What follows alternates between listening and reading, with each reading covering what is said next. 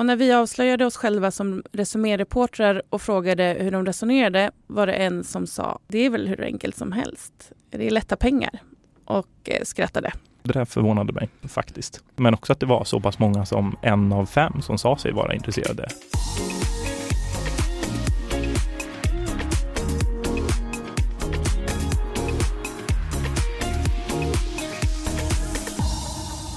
Vet du vem Mohamed Toussari är, Nelly?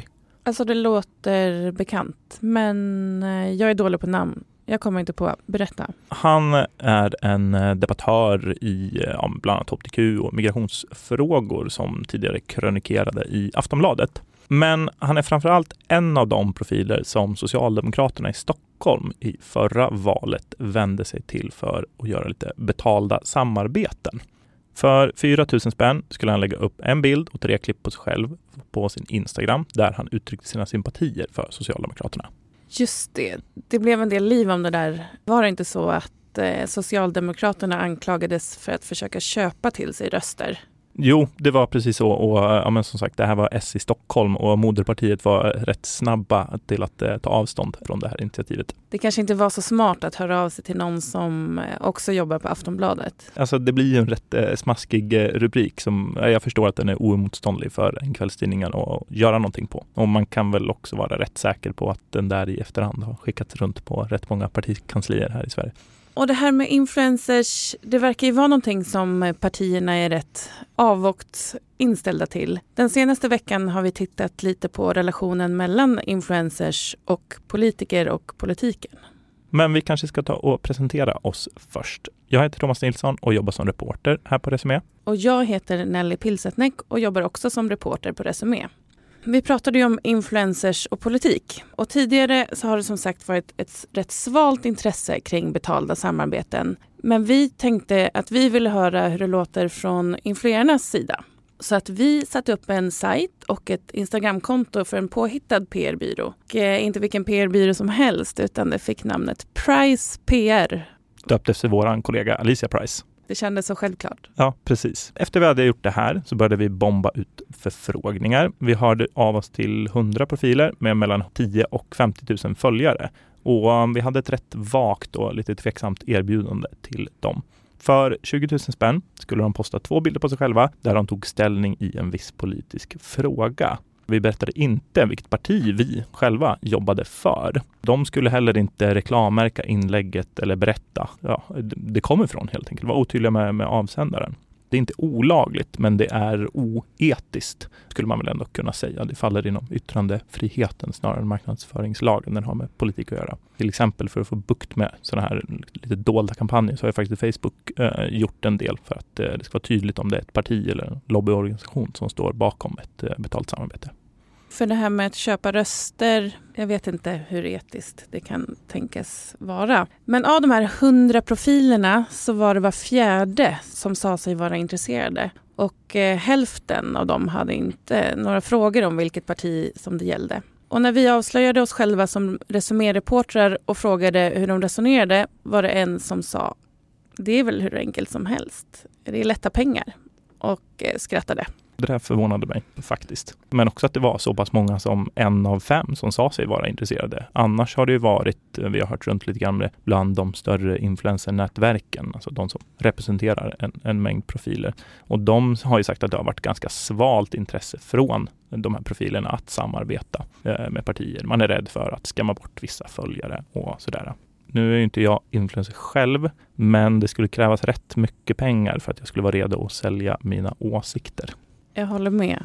Den här sajten som vi byggde, jag hade ganska mycket ångest över den. Jag tyckte den var dålig. Eh, det fanns inga telefonnummer. Eh, jag trodde att den lätt skulle genomskådas. Ja, de casen som vi hade beskrivna där, som vanligtvis brukar finnas på byråhemsidor, var ju också, de var väldigt, eh, väldigt vaga. Otroligt vaga. Inte en influencers ansikte så långt man kunde komma. Jag ville också att vi skulle ha något telefonnummer synligt.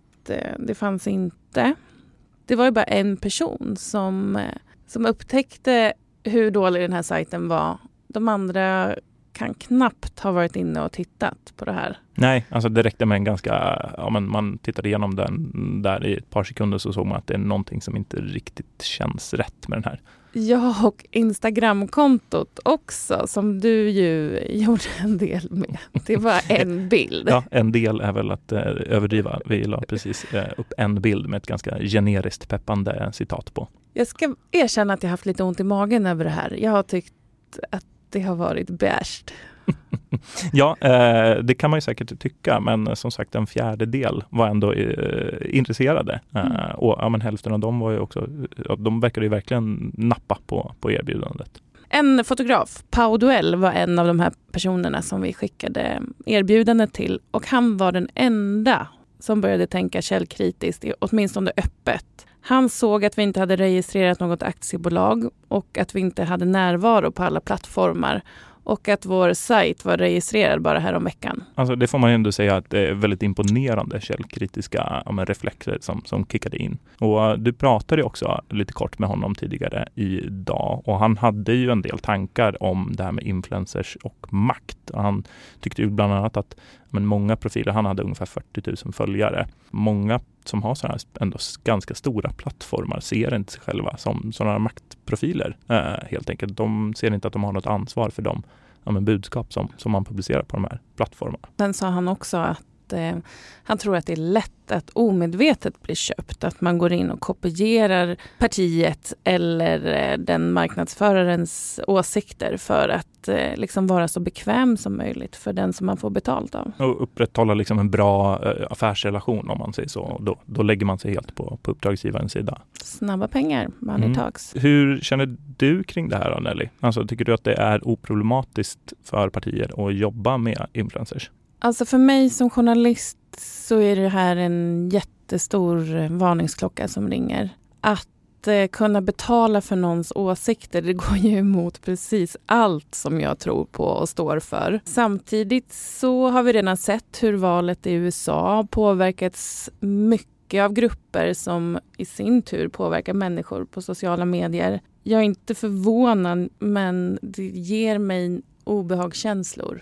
Jag, jag delar de känslorna lite grann. Samtidigt så, ja, det, det är lite konstigt att prata om influencer marketing som någonting nytt. Men det får man väl ändå i det här sammanhanget åtminstone göra. Ja, men för varje år som går så tror jag ändå att det kommer bli lite mer normaliserat. Så att det kanske inte blir en artikel i Aftonbladet varje gång ett parti väljer att köpa några inlägg från influencer helt enkelt. Sen som sagt, de här ja, men problemen som du tog upp här. De, de kvarstår ju. Det, det finns någonting ja, men som man reagerar ganska instinktivt på, att det är något fel när man betalar för någon att torgföra sina åsikter.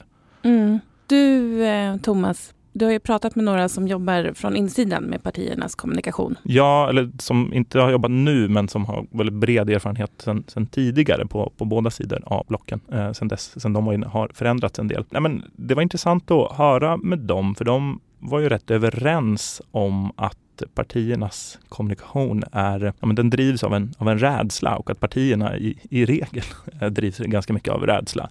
Det var en kille som beskrev det som att ja, men det finns som ett fysiskt minne i varje parti av den senaste krisen. I Socialdemokraterna tänker man på hur det var under Håkan Ljuholt, och i Moderaterna tänker man på hur det var under decemberöverenskommelsen. De sa att ja, men det här som sagt präglar, den här rädslan präglar partierna i allmänhet, men det blir särskilt tydligt i kommunikationen. Det leder till att den kommunikation som kommer ut blir väldigt platt, för man är mer rädd att göra misstag och bli hånad och kritiserad än att man pratar om de möjligheter som, som faktiskt finns. Sen har ju också den politiska digitala kommunikationen, alltså Cambridge Analytica.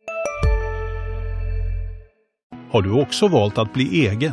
Då är det viktigt att skaffa en bra företagsförsäkring. Hos oss är alla småföretag stora och inga frågor för små. Swedeas företagsförsäkring är anpassad för mindre företag och täcker även sånt som din hemförsäkring inte täcker. Gå in på swedea.se slash företag och jämför själv.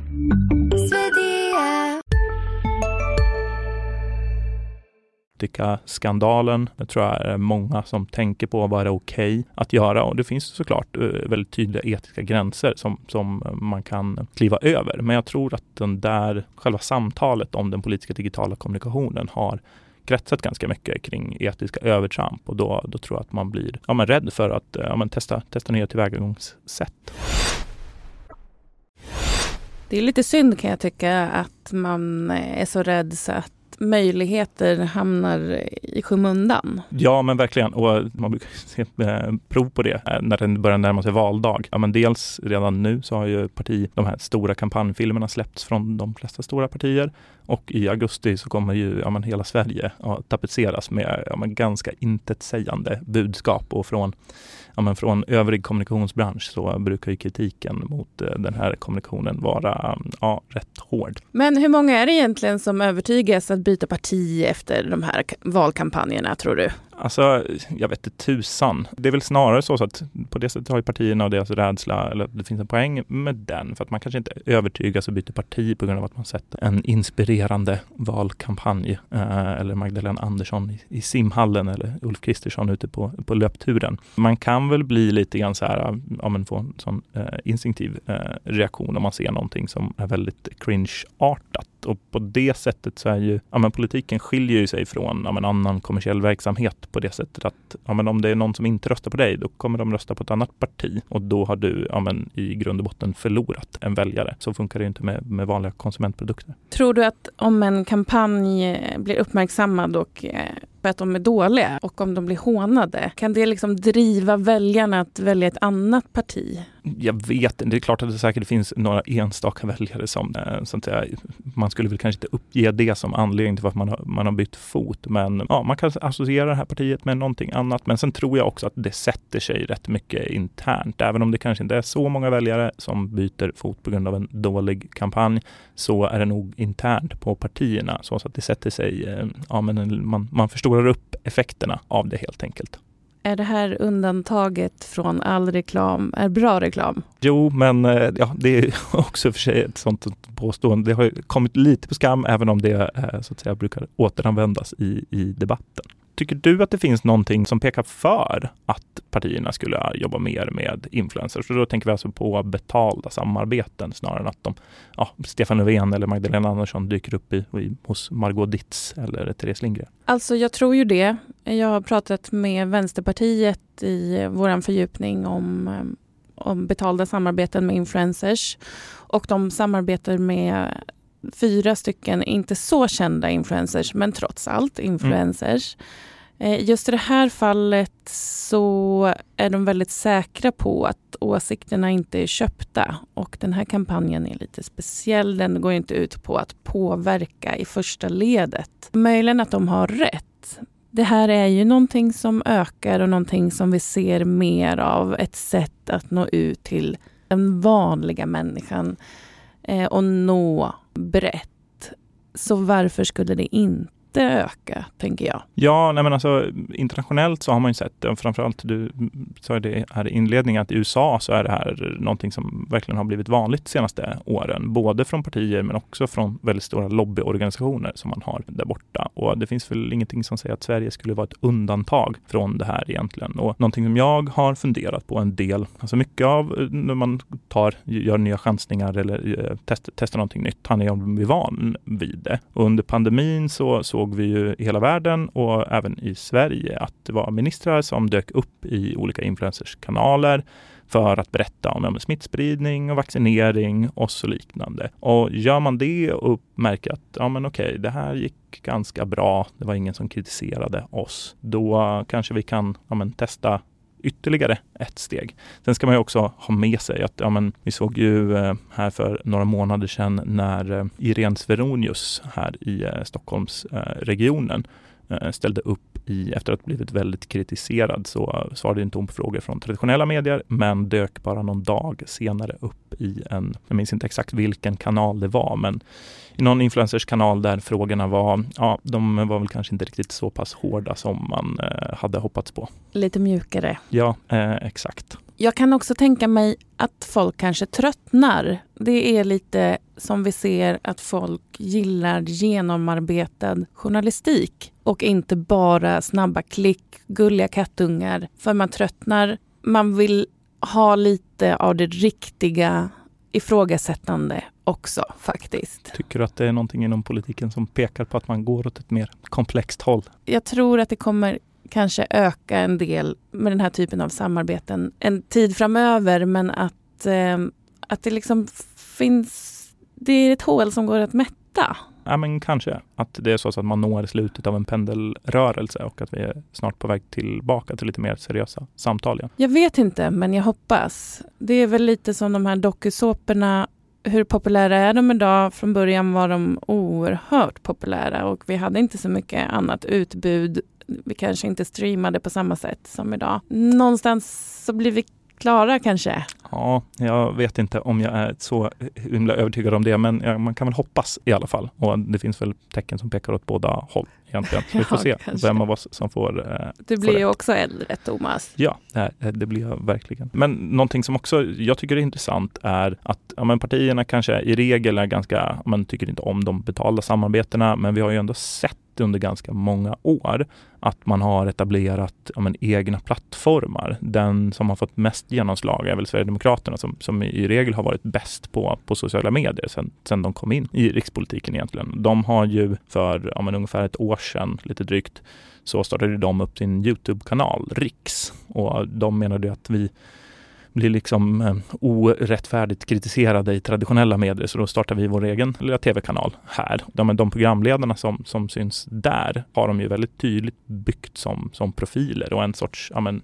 egenskapade influencers. Och det kommer också att fortsätta, för att jag pratade ju med alla riksdagspartier inför den här fördjupningen, och då berättade de att de kommer att fortsätta med det konceptet, att bygga egna influencers och stärka enskilda personers konton och jobba för att de ska bli Sverigedemokraternas egna influencers helt enkelt. Det är det man vill åt. Alltså anledningen till varför, man, varför influencer marketing fungerar är för att de här profilerna ja, men, har en trovärdig röst gentemot sina följare och en mer personlig röst. Sen huruvida man uppnår det genom att pröjsa dem några tusen spänn för ett Instagram-inlägg, eller om man så att säga bygger dem under ja, men en längre tid. Det är det, är det tilltalet som man kanske inte kan göra sig råd med från partiledarna eller så, eh, som man får ut genom de här kanalerna. Så ja, vi kanske inte får se fler betala samarbete, men um, det här, den här trenden med att partierna bygger sina egna influencers, det tror jag definitivt kommer att fortsätta. Förmodligen. Jag är fascinerad. Jag förstår inte det här med att ha förebilder i sociala medier. Kan vi inte bara befinna oss i den riktiga världen? Eh, det skulle man kanske kunna eh, hoppas på. Men eh, eh, vi, vi, utvecklingen går ju åt ett håll, så att säga. Så det kanske är vi som är, är bakåtsträvare. Vi får helt enkelt se vad som händer med politiker och influencers framöver. Det kanske inte blir någon supersnackis det här valet, men ja, skulle inte bli förvånad om fler svenska partier testar åtminstone lite, lite, lite mer i nästa valrörelse. När det väl sker så tror jag nog att det är bra att ha en lite bredare diskussion om vad det här faktiskt innebär. Ja, men vill du läsa mer om samspelet mellan influencers och partipolitiken så får du gärna gå in på resumé punkt se där du kan hitta vår artikelserie. Tack till dig Thomas och tack till dig som har lyssnat. Vi hörs igen om två veckor. Hej då! Hej då!